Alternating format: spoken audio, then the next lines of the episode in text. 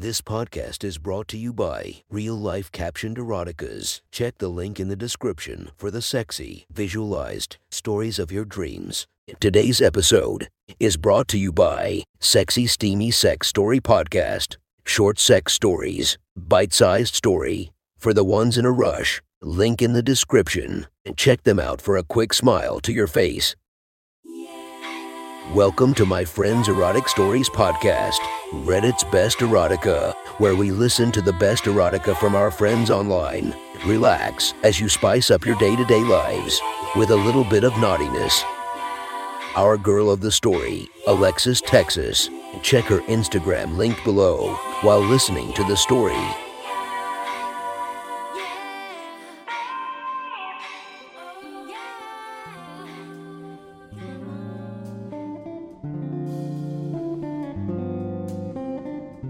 The next story is posted by user The Gold Rush from r slash erotica. The title of this post is In the Closet. Sit back and enjoy the story.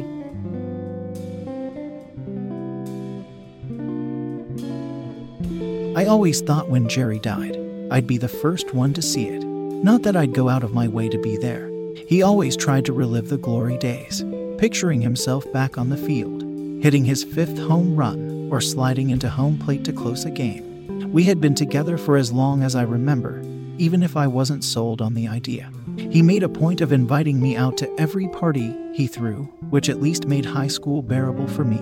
I wish I could say I stayed in touch after graduation, but I'd be lying. Jerry never gave up, though he called me up whenever he heard I was in town, and sometimes I'd even stop by to drink a few rounds with him.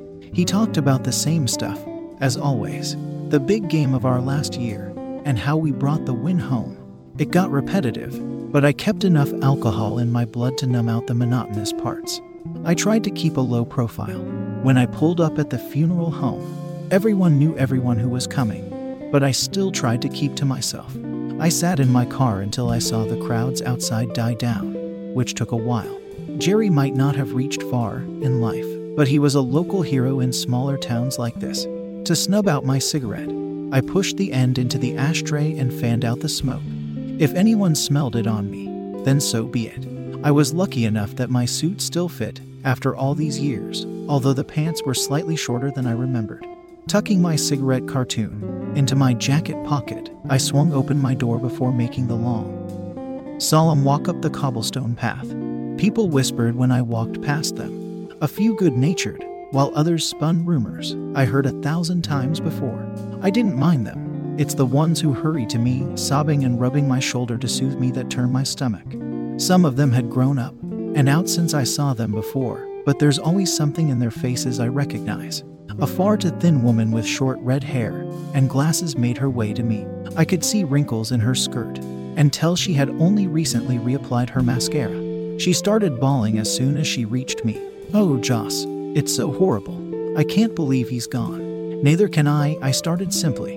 I'm sure he'd be happy to be surrounded by so much love from the people he knew. She looked at me pitifully for a moment, using a pink handkerchief to wipe her tears.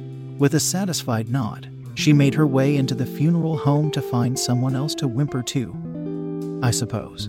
I stepped through the double wide doors and got lost in a sea of grieving people, muttering their condolences to each other while promising to stay in touch. I made myself greet a few and shake hands with the rest, but it's hard to put my heart in it. Ever since I got the call, I had a hard time staying focused for reasons I can't place a finger on. I like Jerry, but I never imagined myself losing sleep over him before. Tough as it was for me to admit, I guess he affected me just like everyone else. Although I can say for sure not everyone here is someone he knew, a lot of them came for their selfish reasons, such as gossip or attention. I never liked funerals since mom died, and I learned how much there really was to them. At times, it's a more social event than a peaceful ceremony for the departed. As soon as I reached the doors to the main hall, I kicked myself for coming this way. I knew Jerry's mother would be at one entrance, but I assumed she had filtered into the benches already. She spotted me before I could even change my path, hurrying over to me while trying to catch her breath and throwing herself into my arms. I felt her shaking and sobbing into my jacket, her fist balling up the fabric while she sniffled. On reflex, I embraced her even if I can't console her. She was a smaller woman, roughly a head shorter than me, with long brown hair. Her eyes were the same shade of green as Jerry's. Sometimes you could mistake them for each other from a distance. A bitter hit my nose, and I knew she had been drinking something strong. Joss, you made it. He'd be so happy. He loved you like a brother. You know. I know, I know. I'm sorry I never called. But work started keeping me busy. A lie. I always knew something like this would happen. But I didn't want to believe it, she sniffed. It was either gonna be his liver or his lungs. She stiffened up in my arms, but relaxed again. I knew I said too much, yet I didn't make myself apologize. Jerry took partying to a different level when he was the one paying for them. To me, it had been only a matter of time and I knew that had been the same for everyone else. I entangled myself from Joss's mother and politely excused myself. My lips itched, telling me to light up a cigarette, but I held off. I only had a few left, and I knew I'd be needing them when this was over. I toyed with the lighter in my pocket, staying near the second set of doors. I could feel myself zoning out when someone tapped my shoulder. I turned to face them with a sigh, but my somber expression opens up into a smile. Lana Simmons. We had been friends since middle school, even if we drifted apart as most do. It never stopped her from sending me Christmas gifts, so I often did the same. Seeing her here reminded me of how good time did for some people. Her hair used to reach around her lower back, but now she cropped into a sloppy pixie cut. The front ends dyed a deep shade of purple. She had the same fairer skin and warm brown eyes, even if her mascara was darker than soot.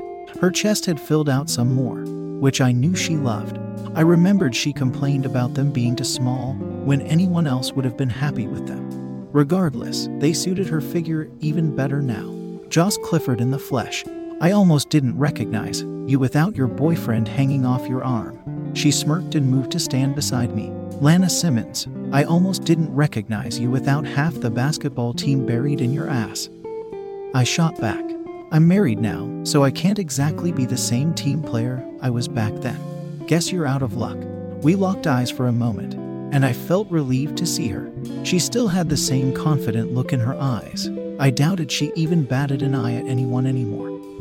Although she'd always been like that, not opposed to cutting someone down to size, even if that didn't earn her any friends. I never thought I'd see you married, especially to Wendell. Saying his name put a sour taste in my mouth. He buys me pretty things and treats me nice. That's all a woman can ask for these days. He's even giving the eulogy. They're really letting Wendell give the eulogy. God, I've been gone longer than I thought. Yeah, you have, but since he'll be busy on stage, that means I can give you something extra nice for next Christmas. She didn't need to tell me anything else. We waited until everyone settled in and her husband took the stage before we slipped out into the hall. I toyed with my cigarettes the whole time so anyone who saw us figured we were going for a quick smoke. If they put two into together, then so be it. Mourning does crazy things to people, including making wives cheat on their dotting spouses with guys like me. Lana checked a few of the open rooms before settling on the coach room. No one should bother us in here, she answered me with a shrug and dragged me inside. The coach room was on the smaller side, about the size of a household closet, but longer. It was lined with coats of all sizes on hangers that kept them from dropping to the floor. I reached out, brushing my fingers over some of them since the material caught my eye. You could tell the more expensive ones from the cheaper ones, and if I were still in my younger days, I'd have stolen the ones I wanted without a second thought. Lana must have caught the look in my eye, because she caught my wrist and pulled it to her. None of that, sticky fingers. Your hands should only be here right now. She moved my hands between her legs and lifted her dark skirt.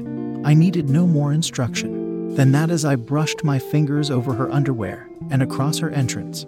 Her thighs quivered for a moment, trying to draw themselves together, but she couldn't. I stepped in closer to take control. My leg worked itself between hers to force them apart so I can keep teasing her. With the door to the closet shut, this room felt suffocating, yet I liked the feeling. All I could hear was her breathing, and mine while excitement builds. I work my fingers more to gauge her reaction. Her face growing flush, while her knees shake and she pushes against me. She met my gaze and smiled. All I do is rub between her legs, feeling the fabric get wetter and wetter while it's sticking to my fingertips.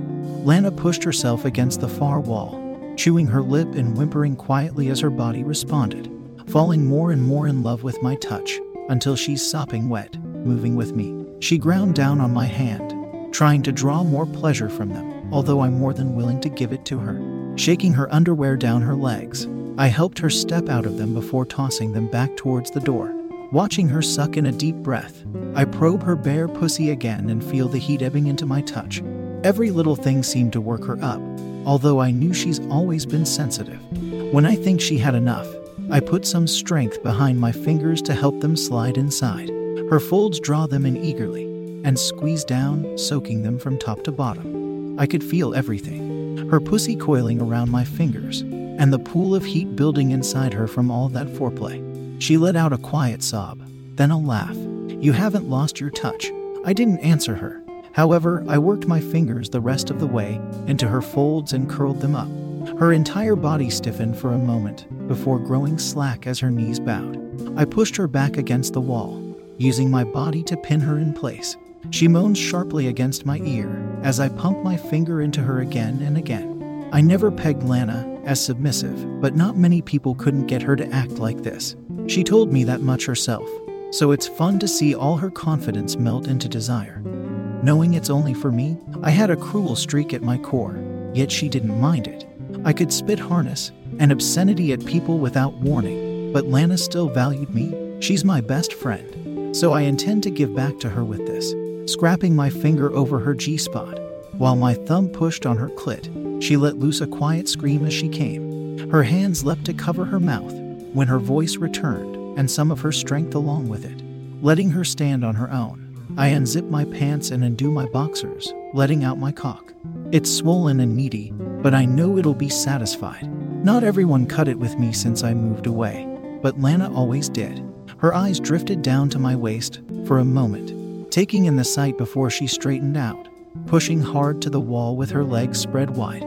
She knocked three coats down to the floor, but neither of us picked them up again. I moved in and stroked the tip across her entrance before surging forward.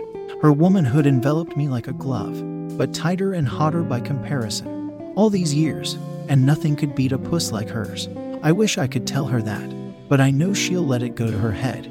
From outside, I can hear Wendell on the speakers giving the eulogy while speaking highly of Jerry and their connection. I know I should be there honoring his memory, but every time I drove my hips forward into Lana, I forgot about all that. She thrashed and squirmed, tearing at my clothes. Her legs nearly gave out once or twice, so I grabbed hold of them, lifting her and pinning her against the wall. More coats tumbled to the floor as I focus on ramming my hips forward, again and again, listening to her stifled voice. She fashioned coat sleeve into a makeshift gag, knowing that even over the speakers, someone could hear her. I struggle by myself to keep quiet, swearing and cursing when the pleasure grows to be too much losing myself every time she tightens up, and the tip of my cock scrapped against her walls. My balls quiver as I feel them tightening up. I can feel Lana growing more frantic and swinging her hips outward to match my thrust. Our bodies come together with a sharp smack while we revel in it. The funeral service outside doesn't matter anymore. The fact hundreds of people we knew were just outside that door lost itself on us. Nothing could stop us from indulging. I savor the moment for as long as I can because I know what awaits me outside that door. More sobbing and crocodile tears from the eyes of people I never liked, even with my thoughts clouded. I heard Lana yelp. I knew what that meant, and when she pushed at my shoulders, warning me, I ignored her. I lunged forward with even more force. I buried myself in her tight cunt, needily letting it work my length before I draw out again. She shoved at my shoulders again as her head snaps back, slamming into the wall. I felt her legs shoot up, kicking the last of the coats from the wall while she came with a muffled scream that only grows. The sleeve falls from her mouth, and her voice reverted off the walls. Moving with purpose, I pressed my lips over hers and smothered her voice. She feels around my face for a moment, then kisses me, whimpering as she shivers. I can't hold back anymore either, and with one last thrust, I crash into her. My balls emptied themselves, as deep into her as they can as all the tension and tightness in my body leaves while I come. Lana let out a sharp cry, but she doesn't even draw back for a minute. Instead, she lets me fill her until I'm satisfied. I broke the kiss first. You almost got us caught, loudmouth.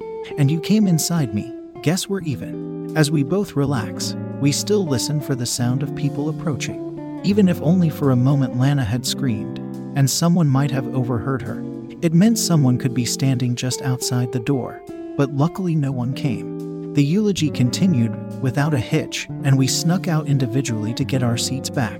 If anyone figured out what we were doing, they said nothing. One thing I liked about small towns people looked past the thing standing right in front of them. That was one. Hot story from our friend.